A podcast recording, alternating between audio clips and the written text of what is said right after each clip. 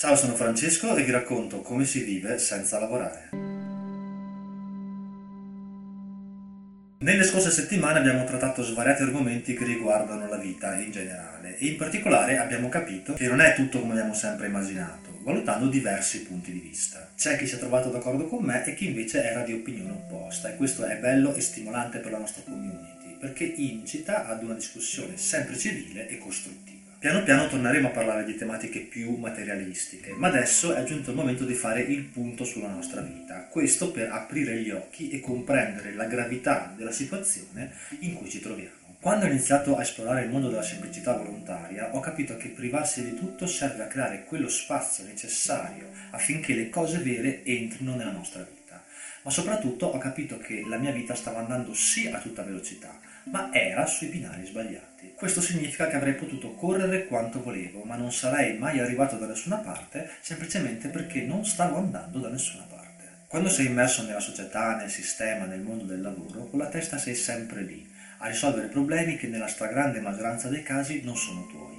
E poi questi problemi ti perseguitano anche nella vita privata. Per questo non hai modo di valutare con attenzione ciò che stai facendo e dove stai andando alla fine non ti rimane altro che imitare gli altri, altrimenti sei perso. Quando non hai idee tue, perché non hai il tempo di generarle, non puoi fare altro che copiare. La mancanza di tempo poi ci obbliga ad appoggiarci a persone, strutture e servizi delle quali potremmo fare volentieri a meno. Parcheggiamo i figli con le babysitter perché non abbiamo il tempo di stare con loro, visto che siamo sempre al lavoro, paghiamo le bollette senza chiederci a cosa si riferiscono le varie voci e perché sono aumentate Semplicemente accettiamo quello che ci viene imposto e non ragioniamo su come potremmo fare a ridurre queste spese. Acquistiamo smartphone molto costosi con funzionalità che non utilizzeremo mai e li paghiamo a rate, con un abbonamento che ci permette di rimanere attaccati allo schermo in ogni momento, a subire passivamente l'intrattenimento.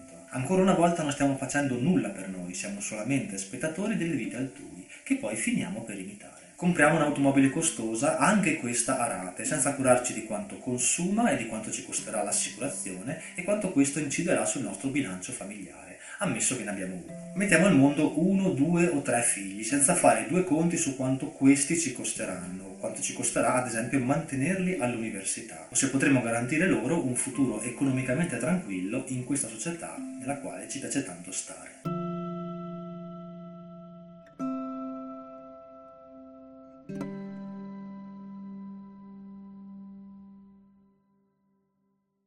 Se ci pensiamo bene dobbiamo ammettere che non abbiamo un piano per la nostra vita, né a medio né a lungo termine, e questo è gravissimo. Diamo tutto per il lavoro, o per relazioni con persone con cui non ci interessa stare, o per cose che ci compriamo ma che sono perfettamente inutili, e non ci curiamo minimamente della nostra vita. Bisogna ammettere che è un po' una contraddizione, ma c'è di peggio. Vivendo in questo modo, cioè andando avanti senza uno scopo e imitando principalmente gli altri, non riusciamo mai a migliorare come persone. Viviamo in una quotidianità sempre uguale, non pensiamo, non miglioriamo come persone e per questo siamo condannati a ripetere sempre gli stessi errori. Le occasioni ci sono e ci passano di fianco, ma noi siamo bloccati in tangenziale oppure siamo chiusi al bar a sbraitare contro il governo. Tutto questo può assumere anche connotazioni drammatiche quando per vivere in questo modo trascuriamo la salute, lo sport, l'alimentazione e la sanità mentale. È triste da dire, forse un po' macabro, ma a 50 anni il nostro corpo sembra quello di un settantenne e siamo fortunati se non ci viene un infarto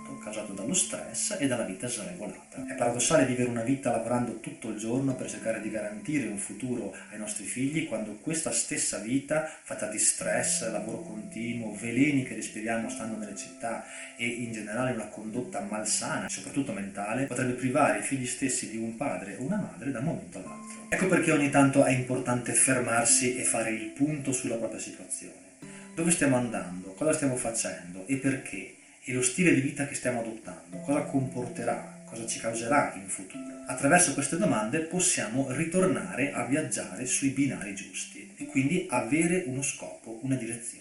Perché vivendo in questo modo non riusciremo mai ad essere felici. L'infelicità cronica nella quale viviamo e della quale non riusciamo a comprendere le cause perché non facciamo mai un'analisi di questo tipo ha anche un altro terribile risvolto cerchiamo negli altri i motivi del nostro malessere, ignorando che tutto quello che non sopportiamo delle persone che frequentiamo in realtà è un male che si trova dentro di noi. Ma di questo parleremo la prossima volta.